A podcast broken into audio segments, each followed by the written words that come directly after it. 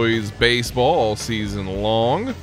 Uh, they're back in action uh, Friday on 11 a.m. first pitch, 10:45 broadcast time, and you would hear the dulcet tones of one Andrew Allegretta. Uh, Andrew, thank you so much for jumping on with us here. Always appreciate you, friend of the show and listener of the show. Uh, yes, all of those things apply. Everything but the dulcet tone, tones. How are you? you don't you don't like the dulcet tones? You don't think you have dulcet tones? I don't know. It's fine. It I don't know Like if- the it's the default term. Like Yeah. if you talk to someone that calls games or like speaks for a living, they have dulcet tones. Whether or not they actually do, who knows? Oh, that's so that's so true. I've never thought about how that's just like a crutch word. I need to I need to abandon that because I don't even know what dulcet means. Like, what what does that even mean? I'm not a Vandy guy. I don't, that just sounds good, I guess. Like you just have you have a good sounding voice. I'm gonna find better uh, uh, exploratives about you to to start throwing those out there, Andrew. That's fine. All of that's good. So Vandy baseball off to a good start. Personally, I think watching these games, listening to these games, keeping up with them how we do. Uh, six and three right now. I Had a little bit of a scare game, if you will, last night uh, against uh, uh, Austin Peay An 11-7 win. These first nine games, Andrew, what have been your thoughts on this team starting back with the TCU loss to kick off the season? I think first and foremost, the pitching staff. I don't know if it's as good as advertised because I don't necessarily know what people's perception of the advertisement is. Uh, but I think it is certainly right up there in terms of the best in the conference and by default then one of the best in the league. Um, so they've got the pitching staff uh, to make them competitive uh, throughout the course of the entire season, whether that's Holton on a Friday.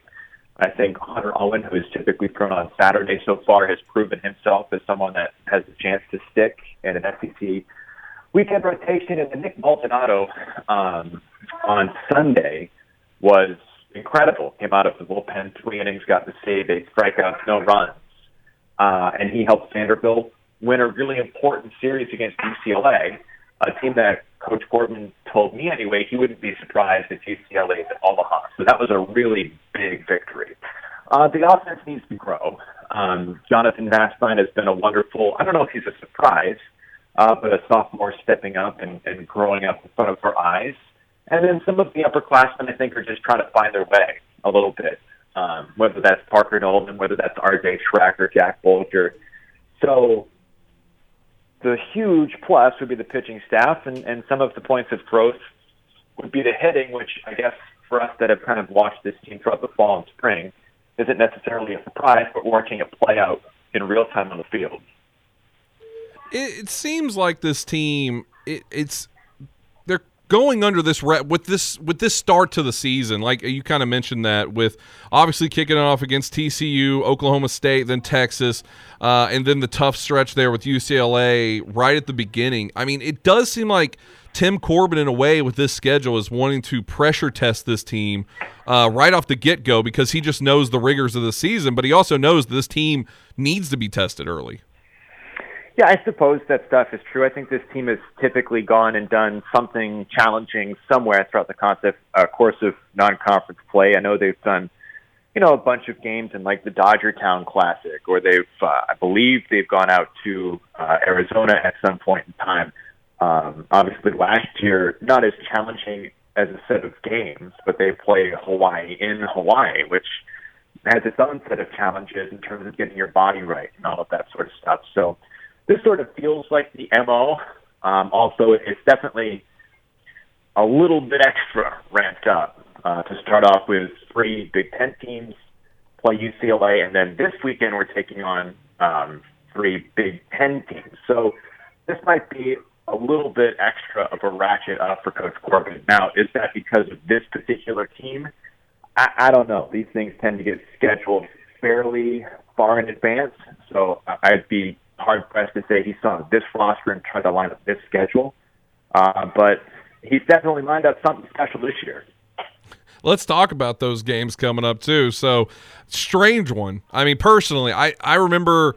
Well, I'm trying to think of all the teams, Andrew. You probably know them better off the top of your head, but they used to have like the Oakland Raiders play football on a baseball stadium. Uh, this is going to be college baseball played on an NFL field uh, there at U.S. Bank Stadium, where the Minnesota Vikings are. Uh, first thoughts on that, playing on that kind of field. I saw a photo of it. It looks it looks kind of insane, honestly. Yeah, it's weird. Um, I'm curious to see all of it. So we take off tomorrow, uh, and we'll get ourselves a look at the ballpark in quotes um, coming up at some point tomorrow afternoon, tomorrow evening. Uh, I guess looking at it, they've basically brought makeshift shipping containers into the stadium, and they'll use those as dugouts because there are no natural places for dugouts on a football sideline, and those don't exist.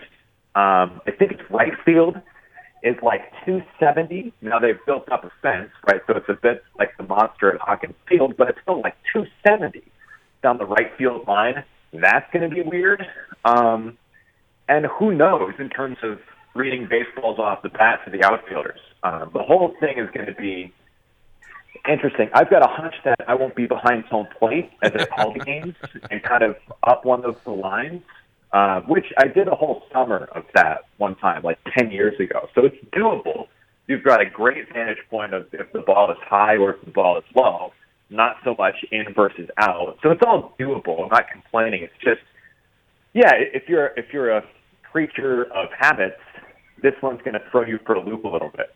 Oh, it's it's uh, there's going to be a lot of people once they see it because you could go to US Bank Stadium's website for anybody that does want to see it earlier, and they have a photo of exactly what it is going to look like. So right field is the purple monster. Just go ahead and get ready to to to say that, Andrew. It's the purple monster, big wall out there in right field, um, and uh, yeah, it's it's a they, they it's all it's it's just a turf field that is all grass and they just have the white lines around. It kind of looks like something that a dad would make for like an extreme makeover kind of baseball backyard in their for their for their house or something, but it's just on a much grander scale. But all the same, uh, the Vandy boys are going to be playing that no matter what, and Andrew's going to be calling a terrific game all the same. So uh, let's talk about the opponents, though. You know, you mentioned the Big Ten, which you're going to get. You have Nebraska, Maryland, Minnesota. Seeing a lot of different units very early like this, I feel like once again it's, it's it goes up against what what's happening with this team, whether it was on purpose or not with Tim Corbin. I know he has to like the effect that it's having because you're seeing so much of different styles, which is very important this early in the season. Yeah, so we've seen a UCLA team that certainly feels like us. Very good pitchers, very good defense. The offense has a few big guys in the middle of the order. Um, Oklahoma State, who we played on game two in Arlington, is a bunch of dudes that just hammer home runs. Uh, Austin Peay, who we played yesterday, is just a junior version of Oklahoma State because they got a couple of Oklahoma State transfers, and their coach at Austin Peay is a first year head coach from Oklahoma State, so you're seeing that style. Uh, Maryland's, I think, a fairly physical team that can hit the baseball pretty hard. Uh, the other two Big Ten teams, I don't know. Um, I think at last check, Nebraska was like three and three. At last check, Minnesota had not won a game. Um, so I, I think, if nothing else, it's, it's establishing uh, kind of a consistency of work ethic, which is very much a Tim Corbin thing.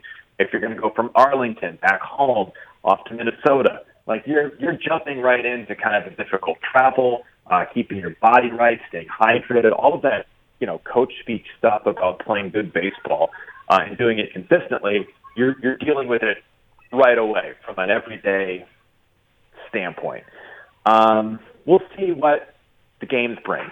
They're also at awkward times. Like it's 11 on Friday, it's 11 on Saturday, and then it's 6 p.m. on Sunday night. So you've got a huge window between Saturday and Sunday of playing baseball. All of it none of it again is like good or bad or whatever. It's just the card you're dealt, and it's more about as a baseball player bringing yourself to the right frame of mind, regardless of if someone's throwing down a you know this card or that card or whatever it is. It's about getting yourself in the right routine to succeed whenever you're asked, which is what baseball players are, are always taught to do. They've just kind of live it talking with voice of the Vandy boys, Andrew Allegretta.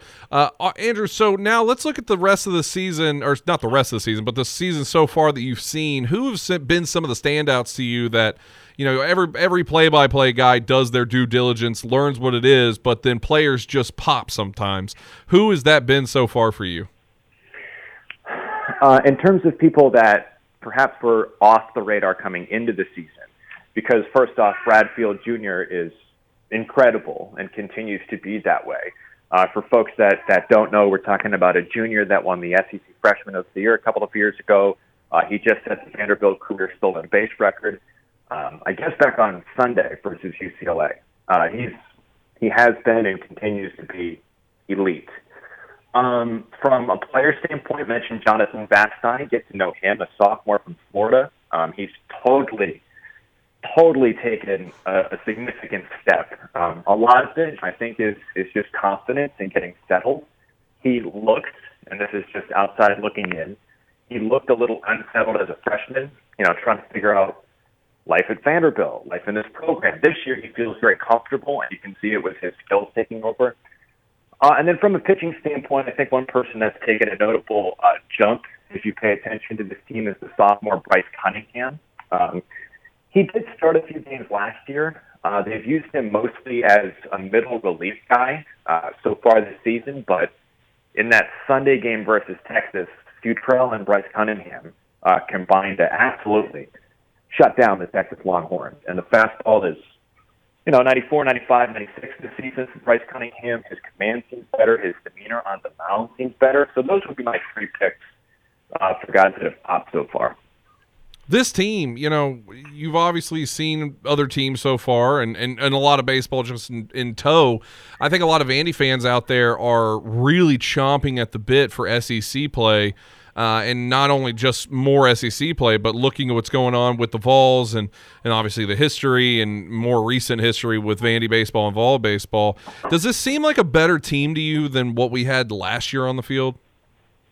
I don't know. I I, I genuinely do not know. Uh, I think you know last year they had a very good pitching staff, and I think they had a couple of really good hitters. Um, but I think what the coaching staff might say is the offense didn't play connective enough. It's like just because you can go out and hit a double or whatever, that may not be situationally the best thing. Uh, and at times they couldn't string together the right plays. Uh, so far, the offense is still going through growing pains. Um, you know, you lost the middle part of your order last year between Dom Keegan and Spencer Jones. So you're trying to figure out who's going to be those guys in the middle of the order and how are you going to look and feel different this year than you did a season ago. Um, so I don't know. I genuinely don't know if it's better or worse than last year's team. I mean, I think we'll figure that out as the season kind of uh, goes along. Uh, but they're not a finished product by any stretch. Uh, the pieces are there for a very good season, uh, but they always are. So it's a matter of it's a matter of putting it together. I didn't know this about Tim Corbin. We had him on last week. Uh, or two weeks ago. I don't even remember how long ago we had him on, but we had him on, and uh, he had told he told us that every morning, seven thirty in the morning, uh, he's putting on his baseball pants. Um, one, had you known that, and two, do you look at seven thirty in the morning every morning and think Tim Corbin is putting on his baseball pants right now? Because I've been doing that ever since I found that knowledge.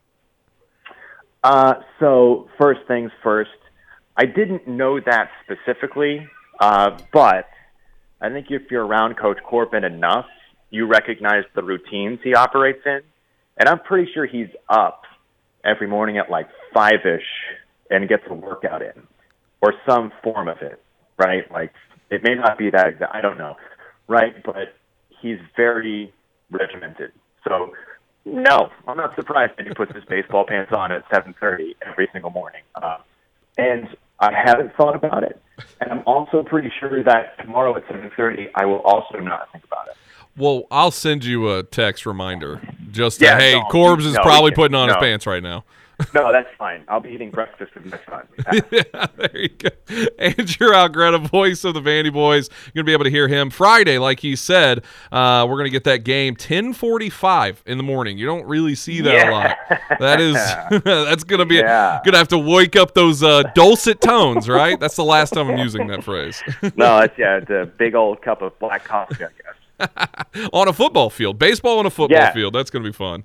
We enjoy yeah, the third. Uh, I called the game side just because you're here and why not? But uh, I called the game one time. Uh, what is the Bowling Green minor league team? The Hot Rods. The Hot Rods. The Hot Rods. Their press box is down the third base line and it's past third base, so it's really in left field. So you're calling a game from left field uh, there was no, I had no clue. I was just waiting for every time the, the ump would raise his hand or not. I was like, I can't tell if this is a strike or not. So I know you're gonna, you're a much better play by play man than me. You're gonna do a much better job with that. But it's just gonna be no I- I good mean, to know the. It is what it is. Uh, It is what it is, man. Right? Like I've done Cape Cod Baseball League stuff on a folding chair from like Westfield. So like, you, you know what? Like, we're all fine. I'll be in the Viking Stadium. No one needs to cry for me. I'll think of you, but I'll think at 7:30 uh, of Tim Corbin putting on his baseball pants. All right, Andrew, I'll let you go. Thank you so much for jumping on, buddy. Take it easy, Zach. Good stuff from Andrew uh, Greta.